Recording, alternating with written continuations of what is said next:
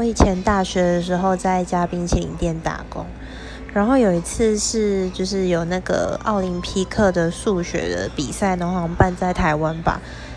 然后他们好像应该是办在一零一那边附近，然后就是他们主办单位可能有跟就是一零一合作，然后就有发给就是选手就是类似美食美食抵用券这种的。然后那个时候就一堆人，一堆外国人跑来，就是拍我们，就是我们贵的那个，就是要买冰淇淋这样子。然后因为那时候我们刚好有一个档期的活动是，就是买两球会送一球。